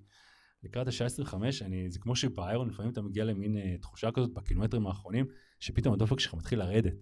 כשאתה כבר כל כך כאילו גמור, שפתאום הדופק שלך דווקא יורד, וזה פחות משקף באמת המצב האמיתי שלך. אז uh, זהו, זה מעניין, אז אני חושב באמת, מה שנדרש פה זה קירור, וכאילו בבריכה אני לא רואה איך אתה, uh, כאילו בבריכה, כמו שתיארת עכשיו, זה נראה לי כאילו זה אבוד מראש. אה, במיוחד אם כל כך חם. כאילו, מה, אתה לא, אתה, איך תיקח את עצמך בבריכה עכשיו? אני לא רואה איזה משהו, מה, תיקח בקבוק קרמה, אתה תשפוך על הראש, כמה זה כבר... לא, תיכנס, זה לא. תיכנס חזרה למים החמים. כן. אה, אז סתם, זה ניסיון שאני ממשיך לעשות, אה, אתה יודע, קצת בחוץ כל הזמן, לראות מה, כי בסוף אני אומר, אוקיי, עכשיו רוב התחרות בקיץ, אין מה לעשות, יש התחממות גלובלית, כל הזמן מפרסמים כמה יותר חם השנה משנים קודמות, וזה רק מחמיר. צריך לדעת להתמודד עם זה בסופו של דבר. אני אישית מאוד סובל עם זה. שאתה אומר שאתה מרגיש שאתה נרגר מבפנים בחרום הזה, אני מאוד מבין את ההרגשה הזאת. אה, ומנסה למצוא דרכים, לפחות עצמי, איך, איך לנהל את זה נכון. אה, עד עכשיו, גם, אתה יודע, תחשוב אתה יוצא לריצת אימון כזאת, אז אתה רץ, סתם, אני רץ בים, קשה למצוא גם, אתה יודע, בחוץ 30-33 מעלות. אה, איפה תשים עכשיו בקבוק אה, קר, אה, אתה יודע, אז אולי מה, להחנות את האוטו מיוחד, אתה יודע, זה כל פעם, זה צריך לוגיסטיקה מטורפת, שאני בטוח שהרבה מאוד מהאנשים זה nice to have, אבל תשמע, זה מטורף, אני לא עכשיו אתחיל אה, לנסוע להכין את עצמי איזה שעתיים לפני לאימון, וזה לא, לא באמת הגיוני לבן אדם נורמלי, כאילו, כן. כן, שזה לא המקצוע שלו. כן. אז uh, סתם, כל העניין הזה, אתה יודע, אנחנו עוד נדבר הרבה, הרבה על הקיץ והחום והכל, אבל סתם, זה לפחות הנקודה שלי. תראה, אז עוד פעם, בוא נגביל רגע עוד פעם את השחייה לריצה. אה, אז אני אומר לך שבשחייה זה יותר לאט כשחם, כי הגוף קשה לו, הוא סובל והוא מתאושש פחות טוב אם אתה עושה סטים והכל. וצריך לקחת את זה בחשבון. אז קודם כל לקחת את זה בחשבון, שהשחייה יותר איטית קצת כשהמים חמים, כי באמת הגוף אה, יותר קשה לו. ואותו דבר בריצה. כלומר, אני אומר לאנשים בקיץ, קחו בחשבון שאתם תרוצו יותר לאט, אין מה לעשות, כי הגוף, העומס הביולוגי נקרא לזה, הוא גדול מאוד. גם אם הרגליים כאילו מרגישות בסדר, אתה יודע, עדיין כשיש כזה סטרס לגוף, בגלל שהטמפרטורה גבוהה, הסביבה, החום, לחוץ, שמש ישירה והכל, אז פשוט, אה, אתה יודע, אה, אתה תרוץ יותר לאט, וגם באופן יזום צריך לרוץ יותר לאט, אבל לא לחשוש מזה, כי בסוף, אה, אתה יודע, יש גם השפעות טובות לחום מהבחינה הזאת. כן, נכון, ואני אני חייב להגיד, אני אהיה כן ואני אגיד, אתה יודע, הרבה מה עובר לפחות בראש, ואני בטוח שגם לאנשים אחרים. אה, אתה יודע, שאתה התחרות הזאת בקיץ, בסופו של דבר שאתה אתה רשום אליה, ואתה מתאמן הרבה מאוד, בסופו של דבר, לעשות אה, תוצאה מסוימת. אתה רוצה, אתה יודע, לעמוד במשהו, בזמן מסוים. אה, ופתאום כשיש את החום הזה, אה, אתה עדיין כאילו רוצה לעמוד בתוצאה, נכון? אז נכון, אתה מבין שצריך להוריד, כאילו, לפעמים יש ימים שאתה מבין, כאילו, קשה להגיע לשם ולהבין שמראש זה נגזר שזה לא יהיה היום. אתה מבין? עכשיו אתה מדבר על התחרות. אני מדבר על התחרות. אם אתה מגיע לתחרות והמזג האוויר הוא קיצוני. כן, חם. כן, כן, כן. ברור, כאילו- אם אתה, כשאתה הגעת לפרנקפורט ב-2019 זה היה, והיה, לא יודע, 40 מעלות, לנסות לעשות את התוצאה שקיווית לעשות, זה טעות. אני רוצה להגיד שזה בראש, זה קשה מאוד אה, להשלים עם זה, כאילו, אתה מבין, כולם מבינים את זה. כולם מבינים שב-40 מעלות אתה כנראה לא תרוץ אה, מה שרצית, כן? נכון?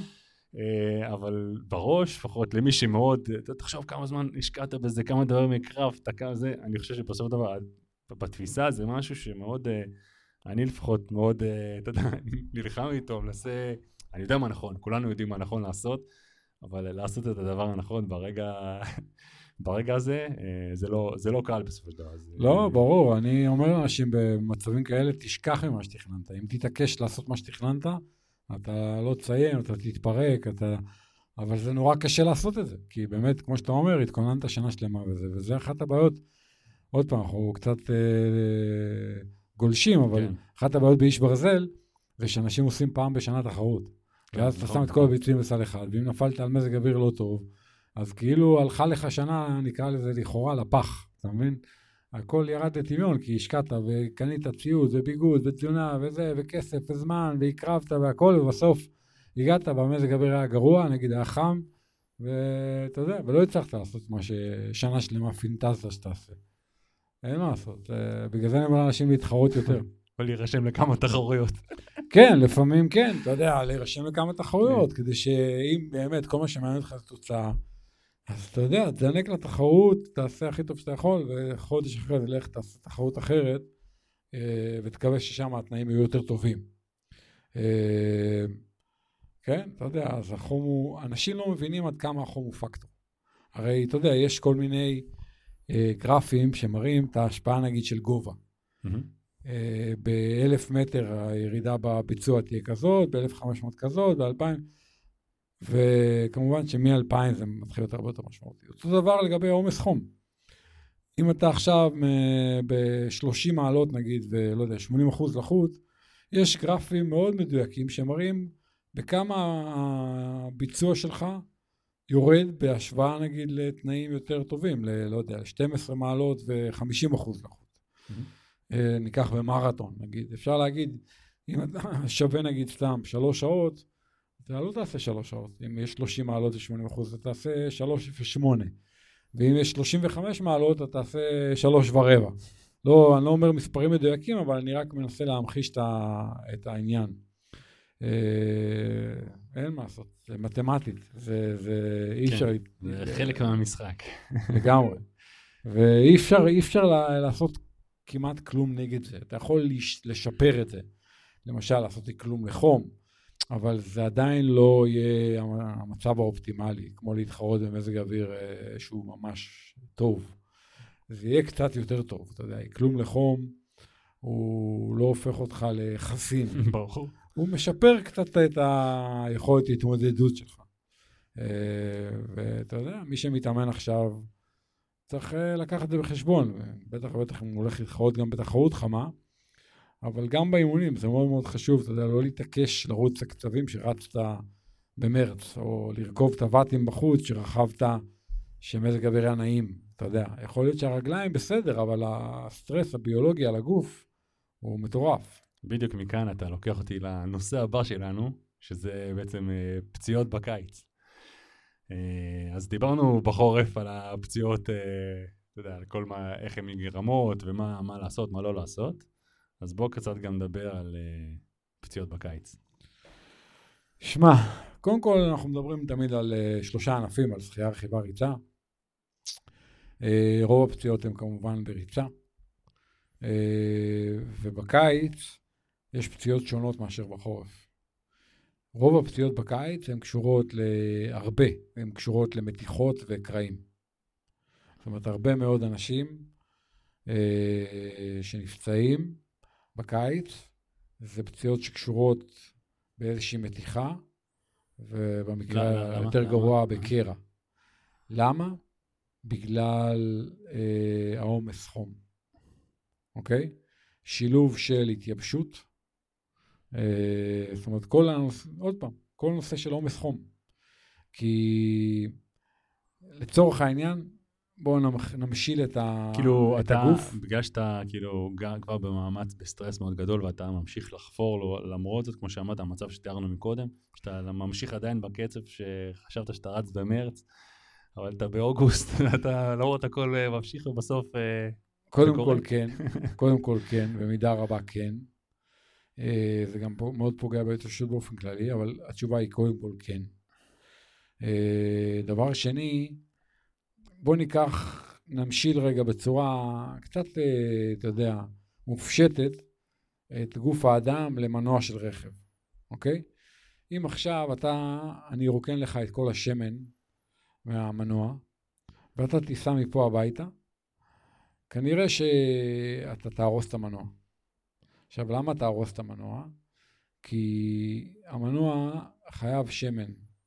כי אם אין שמן, אז החלקים מתחילים להתחכך אחד, אחד, אחד בשני ואין ביניהם סיכוך, ו... ואז הטמפרטורה מתחילה לעלות, ומתישהו משהו מתחיל אה, לרתוח ולהתפרק, אוקיי? מה שנקרא ברזל משתפשף בברזל. אוקיי?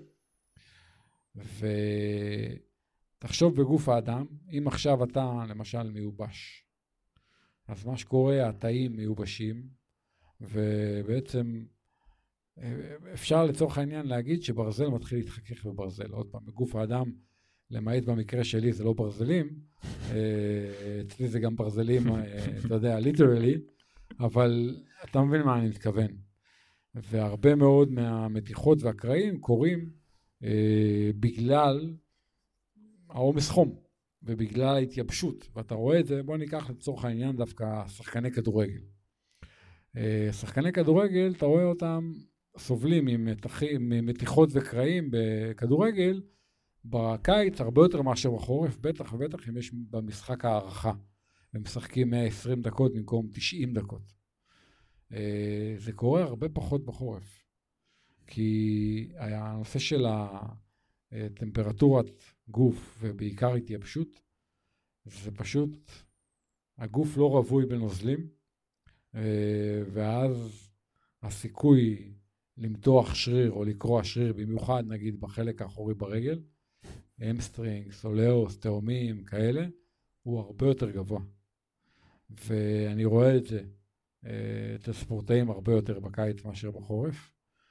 במיוחד אם עושים ריצות ארוכות, במיוחד אם רצים חזק בחלק האחרון של ריצה ארוכה, שכאילו כבר הגוף מיובש מאוד והגוף עייף מאוד, ואז אם אתה רץ או במסלול מאוד קשה, נגיד עליות, חול, או סתם רץ חזק, נגיד בסוף ריצה ארוכה של נגיד שעתיים ומעלה, הסיכוי למתוח שריר הוא, הוא גבוה. למה שתרוץ חזק בסוף ריצה כל כך ארוכה? אני חייב לשאול. Uh, כי לפעמים עושים ריצה מתפתחת, או אתה יודע, אתה מסיים באיזה עלייה, או לא יודע, משהו כזה. אוקיי. אתה מתכוון? Mm-hmm. כאילו... אז צריך הרבה יותר להיזהר. בסדר? אם מתחיל סטרס ב... לגוף, אז זה לא רק לא נעים לי, לא כיף לי, קשה לי, רע לי, אה, צריך מאוד להיזהר אם הרגליים מתחילות, אה, מתחילים כל מיני דגדוגים ברגליים, אתה יודע, כל מיני תחושות לא טובות. כן, זה משהו, זה משהו שמאוד מאוד קשה לפעמים. אה, אתה יודע, גם הריצה הארוכה, עכשיו אמרת ריצה של שעתיים, אני מניח שבריצה של שעתיים אתה כבר מרגיש את הרגליים. באמת להבין עכשיו אם האם אתה במצב של... טוב, אני מניח שהגוף כן מאותת לך שאתה ממש ב... אתה, אתה מבין שאתה כנראה באמת מצב כבר לא כל כך טוב.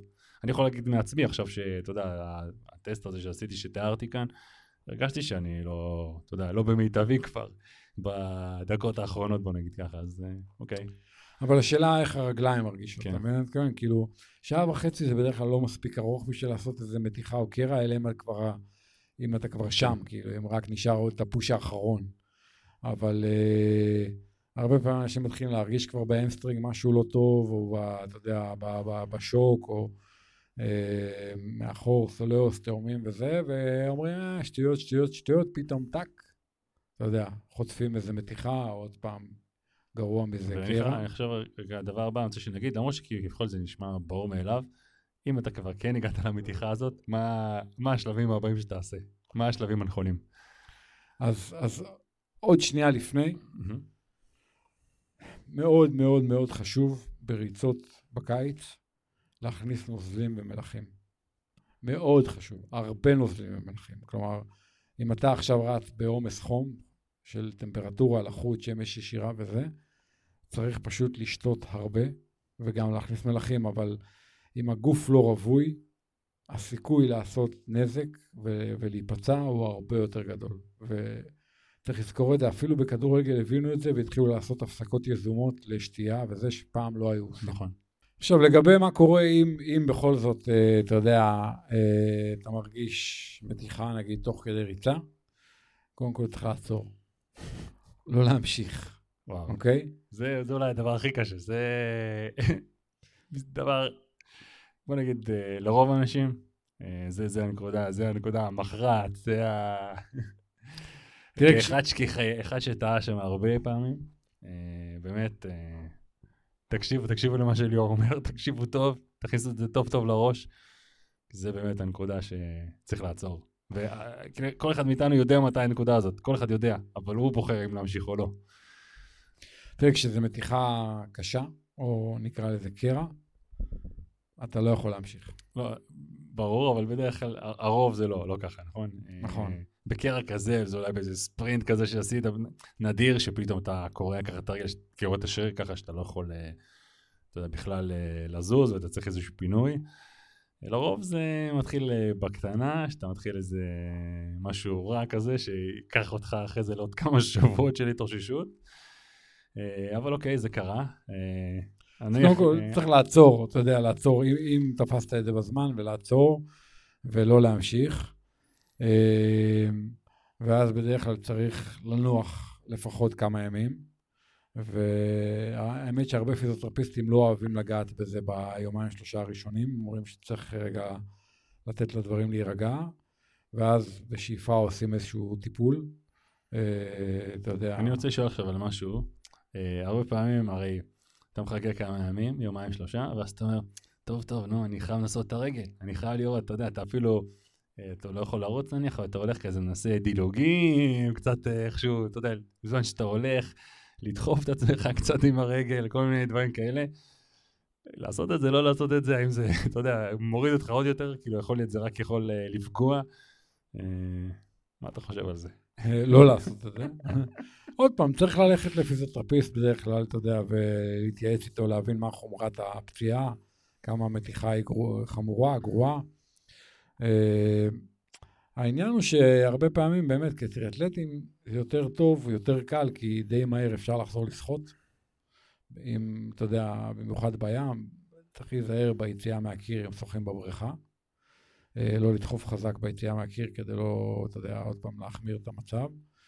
ודי מהר יחסית בדרך כלל אפשר לחזור לעשות אופניים, כי גם שחייה וגם אופניים זה פעולות שהן הרבה פחות בעייתיות בהקשרים של מתיחות וכאלה. כן, זהו, גם לפעמים המתיחה הזאת לאו דווקא בריצה, לאו דווקא משפיעה על האופניים.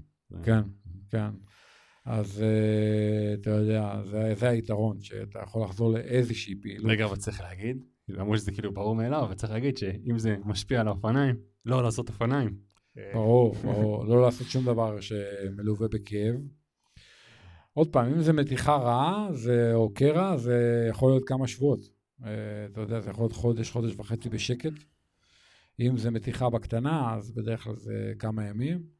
ועוד פעם, מתישהו אפשר לחזור לשחות ולחזור uh, קצת לרכוב בצורה מבוקרת, לא עליות, לא ואטים גבוהים. Uh, ואז, אתה יודע, יש כל מיני אמצעים, אתה יודע, גם קרח יכול לעזור, עוד פעם, אנחנו מדברים הרבה על המים הקרים והאמבטיות וזה, אז אתה יודע, קור מאוד ותגיד, יכול לעזור. וכל האמצעים האלה, מגפיים, כל האמצעי תושבים שבדרך כלל אנחנו מדברים עליהם, אקדח, מסאז' הזה וכל הדברים האלה, ב... אם יש לך מין אה, מתיחה, קרע כזה, היית עושה? או שזה רק יכול אה, להחמיר? לא הייתי עושה בשלב הראשון, כאילו. אתה יודע, אתה מתחיל לחפור עם האקדח, אתה רק עושה נזק. אתה מבין עם הפטיש... זה, זה אני חושב שרוב האנשים כן ינסו לעשות את זה, כי בהתחלה אומרים, אוקיי, אני קצת צריך לשחרר פה את המקום, ואתה יודע, מתחיל, אני בטוח שהרבה חטאו בזה, אה, ואתה מתחיל עם, אתה יודע, לחפור עם האקדח הזה, אולי להחמיר את המצב, אז זה עוד, עוד נקודה טובה. אני חושב שאתה רק מחמיר את המצב במשהו כזה. אם כבר אולי באמת אה, משהו כמו קומפקס, יכול להיות יותר אה, יעיל, אבל אתה יודע, כזה אה, אקדח עיסוי כזה. משהו חשמלי שנותן פולסים, כאילו, אתה אומר. כן, משהו כזה יכול להיות יעיל. עוד פעם, זה תלוי בפיזיותרפיסט, אבל כל אחד והגישה שלו, אבל... אני כן חושב שצריך כן ללכת לראות, לראות איש מקצוע. כאילו, זה, זה חשוב לכם, ולחזור מזה מהר. Uh, הרבה פעמים uh, יש כן אנשים שמחליטים כן לגעת, uh, דיקור וכל מיני כאלה, זה לפעמים מאוד מאוד מאוד עוזר. אז כן, לא לוותר על האיש מקצוע הזה, לא... במיוחד אם אתם רוצים לחזור מהר, לא להגיד לעצמכם, טוב, עכשיו אני לפעמים שבוע, שבוע וחצי ינוח, אני לא אעשה עם זה כלום, שאפשר לעשות את זה, והרבה פעמים זה כן הבעיה תעבור, אבל אם רוצים לוודא שהיא תעבור, לפחות בסיכויים יותר גבוהים, אז תמיד עדיף ללכת לאיש מקצוע, לדעתי. חד משמעית. זהו, וגם אז כשמתחילים לחזור, אז צריך לחזור בצורה הדרגתית, אתה יודע, להתחיל לשלב הליכה וריצה, לראות שזה מסתדר, לרוץ קל, ולהיזהר מפציעות ברגל השנייה, כי אתה יודע, תמיד הפיצוי, הקומפנסציה, ואנחנו מכירים את זה, אנחנו מדברים על זה הרבה. אתה יודע, לא, לא להיפצע ברגל השנייה בגלל שאתה מפצה אה, על הרגל הפצועה. ומבחינת אימוני חיזוק וכאלה, השאלה, אתה יודע, לפעמים אתה אומר, אוקיי, אני רוצה לחזק את המקום, אבל המקום פצוע כרגע, אני לא יכול לחזק אותו באמת, אז זה משהו שאתה לא תרצה להימנע כרגע. אה, בהתחלה ברור, בהתחלה ברור, לאט לאט כאילו. בשלב הבא, בטווח הארוך, וזה ברור שאתה רוצה לחזק את המקום, אבל הרבה פעמים נוצרת צלקת, נוצרת רגישות. once מתחת את ה hamstring חזק או קרעת אותו, יכול להיות שמעכשיו זה ילווה אותך. אני יכול להגיד לך על עצמי. אתה יודע, אני מתחתי את ה hamstring, לא יודע, אולי קרעתי אותו, לא משנה איך נקרא לזה, ב-2012, אז שהתכוננתי לדבוס, לאולטרה, ובמידה מסוימת אני, זה עד היום שם, אני מרגיש את זה. כנראה איזושהי צלקת בשריר שנוצרה ונשארה, ואתה יכול להתמודד איתה ולנהל אותה, אבל אתה לא יכול כנראה להיפטר ממנה לגמרי. כן. טוב, אני חושב שאמרנו פה באמת אה, כמה דברים. חלקם נשמע שהם ברורים מאליו, וזה ברור שזה ככה, אבל אנחנו יודעים אם יש לנו עסק, ואני חושב בגלל אנחנו כן, חשוב לנו כן להגיד את זה בצורה מפורטת, ועוד פעם אולי לחזור לדברים. וזהו, אני מניח שבמהלך הקיץ גם זה דברים שאנחנו נדבר עליהם עוד הרבה. טוב, אז הנושא הבא, האמת, אה, בדרך כלל אנחנו לא עושים את זה, אה, אבל עכשיו, אה, ליאור יש מאמר, הרבה פעמים אתה כותב כל מיני מאמרים, לפני שאתה מפרסם אותם, אתה שולח אותם אליי, ולעוד חבר שלנו ארז, לשאול מה אנחנו חושבים. זה מאמר שעוד פעם, שזה לא התפרסם עדיין, לרוב אנחנו מדברים אחרי שזה התפרסם. אז דווקא זה משהו שהייתי רוצה לדבר עליו, כי זה משהו שאני אגיד, זה די זעזע אותי לקרוא, לפחות שאתה כתבת משהו כזה. אה, ואני אגיד לפחות הנושא של המאמר היה אה, בגלל כל המצב שקורה היום באיירונמנים בחו"ל ובגלל כל תופעת ה drafting, אתה בעצם המאמר מתרכז בזה שאולי זה נכון אה, כן לאפשר drafting. שאתה יודע, כל מי שעוקב אחרי הפודקאסט שלנו יודע כמה הדבר בעוכרינו וכמה זה מפריע לנו. ואז אתה בא ואתה כותב שאולי כדאי לאפשר דרפטינג. אני לא כותב שכדאי, אני כותב שאולי אין ברירה. אולי אין ברירה. אני הזדעזעתי לחשוב את המחשבה הזאת, הזדעזעתי לכתוב את הטקסט הזה, ולכן שלחתי אותו אליכם, ובינתיים הוא נשאר אצלי על המחשב. אה, מה שאני בעצם אומר, זה ש... וכתבתי את זה בטקסט, בעצם כל הרעיון באיירומן היה שזה אתגר אישי, שאתה מתמודד אתה מול עצמך, קודם כל. המטרה בסוף הייתה לסיים. נכון שזו תחרות שהתחילה מוויכוח בין ספורטאים שרצו לראות מי הכי חזק, אבל בסוף כשהתחלנו לעשות איירומן, אתה יודע, אני התחלתי ב-2006, ועוד לפני זה, אתה יודע, התחרתי בכל מיני תחרויות אחרות. אה, אני לא מדבר בסוף רק על איירומן, אני מדבר על כל תחרות טריאטלון ארוכה, חצי, מלא, איירומן, לא איירומן, לא משנה איך קוראים לחברה שמפיקה את התחרות. בסוף התחרויות האלה עם השנים הפכו להיות יותר ויותר פופולריות. המסלולים נהיו עמוסים. והספורטאים השתפרו, והאופניים השתפרו של כולם. ואז אה, לאט לאט, אתה יודע, אם תחרות פעם הייתה, כל uh, כמה דקות היה ספורטאי, היום uh, יש לך תחרות של 3,000 ואפילו מעל זה. ברוט יש כמה? 5,000 משתתפים בתחרות. זה כמעט לא מתכנס מתמטית. שאפשר יהיה לרכוב לא, לא, באופן חוקי. אני אתקן אותך, זה לא מתכנס. זה לא מתכנס. לא, לא מתכנס. אם אתה רוצה לשמור על פער של עשרה מטר נניח, 12 מטר, בין זוג אחד של אופניים, אה, אפשר לעשות את המתמטיקה. לא, סטטיסטית, לא, הרבה מאוד מהאנשים, כן, אה, לא יהיה להם ברירה, אלא לעשות דרפטינג. הם לא יוכלו לחמוק מזה, כן? נכון, אנחנו רואים שהמסה, בוא נגיד ה-70 אחוז, נעזוב רגע את ה... נגיד 10-15 אחוז הראשונים, שהם נגיד בקדמת התחרות והם יכולים, הם רוצים לרכוב חוקי, כי באמת אין הרבה אנשים סביבם. נעזוב רגע את ה-10-15 אחוז האחרונים, אלה שיוצאים מהמים בין האחרונים, הם כנראה רוצים, יכולים לרכוב חוקי, כי באמת אין הרבה אנשים סביבם. המסה, בוא ניקח באיש ברזל, המסה היא בין נגיד שעה 10 לשעה 30. זה רוב האנשים בתחרות, או שעה 40. אותם 70 אחוז יוצאים מהמים בכזאת אדירות, שהסיכוי שלהם לרכוב אה, בלי דרפטינג, בטח ובטח בשעה, שעתיים הראשונות, הוא מאוד מאוד נמוך, מתמטית. אי אפשר לפזר את זה. בכל תחרות טריאטלון ארוך היום, יוצאים לך מאות אנשים בתוך דקות מהמים. הם יוצאים מהשטח החלפה פחות או יותר ביחד. אני, אני מסכים, אני, אני, אני מסכים, ובוא נגיד גם ככה, גם שנים כבר, נניח העקיפה בתחילת, אני יכול, אני, בוא נגיד, אני אתן את הטיעונים הנגדיים, בסדר? כל דבר שתגיד, אני אנסה לתת טיעונים נגדיים שלי, או אתה יכול להיות שיש דברים שאני כן מסכים איתך, ויש את החבר שלנו ארז, שגם טיעונים טובים שהוא נתן, הוא לא פה איתנו כרגע. אה, קודם כל, אה, בכל תחרות, בהתחלה יש עומס, אין מה לעשות, נכון? אז אתה יכול להגיד, אוקיי, את החמישה קילומטרים ראשונים, אני לא עוקף נניח. כי אין, לא לך ברירה. כן, לא אוכף, לא אוכף, כי אין לך, אין לך ברירה, באמת אה, יש עומס שנוצר בהתחלה, קשה לך לפזר אותו. אז בואו נגיד לזה, יש, זה, זה בסדר. סבבה. יש 180 קילומטר. Mm-hmm. או אז, 90 אה, אם זה חצי. או, או, כן, או 90 אם זה חצי, כן. אז זה נניח בסדר, אוקיי? אה, עוד טענה שעולה, שבשנים האחרונות, עוד פעם, אני אישית פחות חוויתי את זה, אבל נראה שלפחות המספרים, אה, זה מה שהם מראים, שיש מגמה של י- ירידה מאוד חזקה במספר המשתתפים בתחרות איש הברזל, במיוחד במרחק המלא. אה, נניח בטאלין עכשיו, היו איזה 700 איש. אה, ותחרויות אחרות, גם תחרויות בארצות הברית, אה, נראה שיש הרבה פחות משתתפים, שכביכול אמור להיות הרבה פחות עומס על המסלול. אה, עוד טענה? אה, טוב, תמשיך ואז אני גם אמשיך אחר כך. קודם כל, אתה יודע, יש פחות משתתפים, אנחנו מדברים על זה, סבבה. ברור שאם יש 3,000 איש באיירומן אוסטריה או פרנקפורט, זה גרוע מאוד, כי, אתה יודע, המסלול מאוד מלא. אבל בגלל הדבר הזה, הרבה תחרויות איחדו חצי ומלא.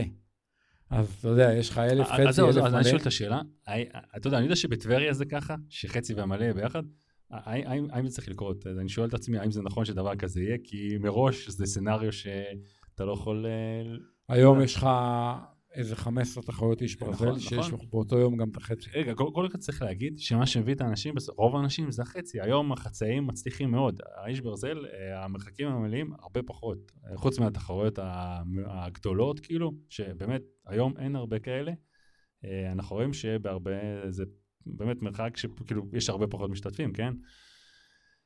אז כן, החצי, אני, ברור לי שהחצי צריך לקרות, השאלה אם הוא באמת חייב לקרות באותו יום. אה, שמע, הנה בטאלין אנחנו רואים שזה קורה יום אחרי יום, כן? בטאלין עכשיו ממש בסופו של זה. עד עכשיו זה קרה יום אחרי יום, עכשיו בואו נראה מה יהיה כשיש להם באמת ירידה כן, קצת בכמות כן, המשתתפים. כן. אה, שמע, בסופו של דבר זה הכל כסף, כן? גם אנחנו יודעים שאני חושב לפחות שהפתרון לזה זה רק פתרון שהמארגנים יכולים לבוא איתו, אה, או שזה עקיפה טכנולוגית שיכולה, כמו שאמרת, דיברנו על זה גם הרבה מקודם, זה יכול להיות עליהם הרבה מאוד כסף, השקעה גדולה מצידם. אה, וכאילו, אני חושב שיש יש לזה פתרונות, כן? השאלה האם רוצים, האם גם ה- מארגני התחרויות רוצים את הפתרון הזה, והשאלה האם המתחרים רוצים את הפתרון הזה, האם המתחרים באמת רוצים להימנע מ drafting. אז אני אגיד לך משהו. drafting מבחינתי זה קצת כמו חומרים אסורים נגיד באולימפיאדה, בסדר? כולם נגד זה, ובמידה רבה כולם רוצים שזה ימשיך לקרות, אוקיי? אתה, אני אגיד את זה עוד פעם, כולם נגד זה, ובמידה רבה כולם רוצים שזה ימשיך לקרות, לצערי. למה? כי חומרים אסורים, נגיד, קח אולימפיאדה, זה טוב למארגנים, כי יש הישגים מאוד טובים לספורטאים. זה טוב לספונסרים, כי יש הישגים מאוד טובים. זה טוב למאמנים. זה טוב כביכול לספורטאים, כי הם מגיעים להישגים. כמובן, זה פוגע להם בבריאות והכל. עכשיו, כולם לכאורה נגד זה, וכולם רוצים שאף אחד לא ייתפס על חומרים אסורים. אבל במידה מסוימת כולם היו רוצים שכל הספורטאים ישתמשו בחומרים אסורים, כדי, כי אתה רוצה בסוף לשבת מול הטלוויזיה ולהגיד, וואו, איזה מטורף, איזה תוצאה בשחייה, או איזה תוצאה בריצה, או... עכשיו, הדרפטינג זה קצת אותו דבר. אני עושה איירומן 17 שנה. זה התחיל כאתגר אישי, אני באיירומן הראשון שלי, אתה יודע, לא הייתי שום... אה, לא הייתי תחרותי, ולא הייתי, כאילו, אה, ניסיתי להגיע הכי מהר שאני יכול לשער סיום, אבל אה, אתה יודע, לא עניין אותי כל כך המתחרים האחרים, וגם התוצאה וזה, כאילו...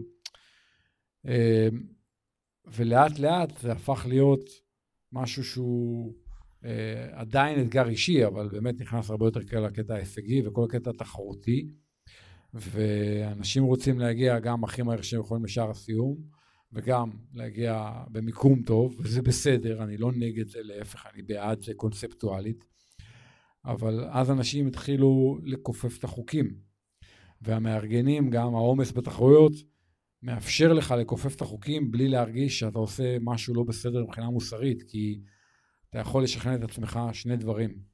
אחד, שהמסלול מאוד עמוס ולא היה לך ברירה.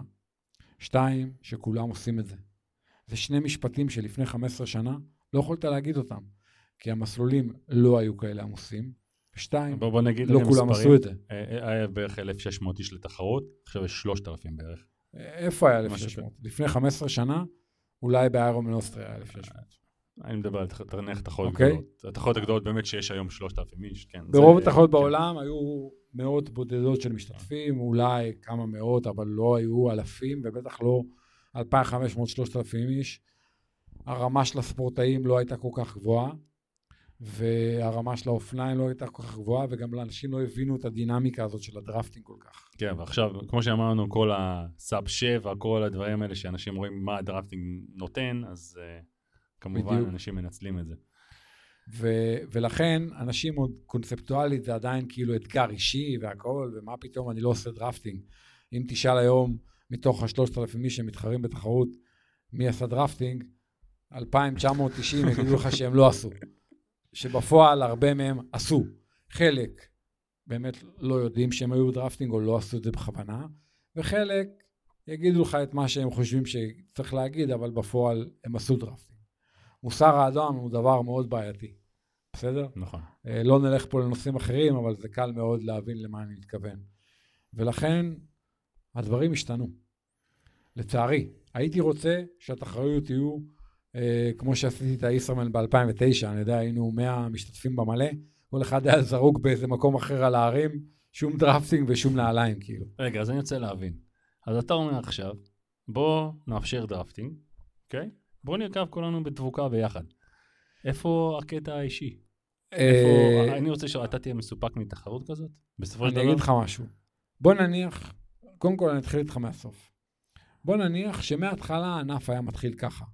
עם drafting. ואתה היית מצטרף לענף, וזה היה מצב שהכרת מ-day one. אבל זה לא חוקי הפורמט. רגע, לא היית רואה בזה משהו שהוא פסול. זה טיעון אחד. טיעון שני, תראה, אני עשיתי הרבה תחרויות אופניים לאורך השנים, גם גרנד פונדואים כאלה וגם, אתה יודע, אה, לא יודע, מרוץ בית גוברין, טור ערד, תחרויות אופני הרים, שדיברנו על זה בתחילת הפודקאסט, כל האפיקים, סמרתון, עשיתי XTERRA שנה שעברה, שזה טריאטלון. בכל האירועים האלה, ללא יוצא מן הכלל, מותר drafting.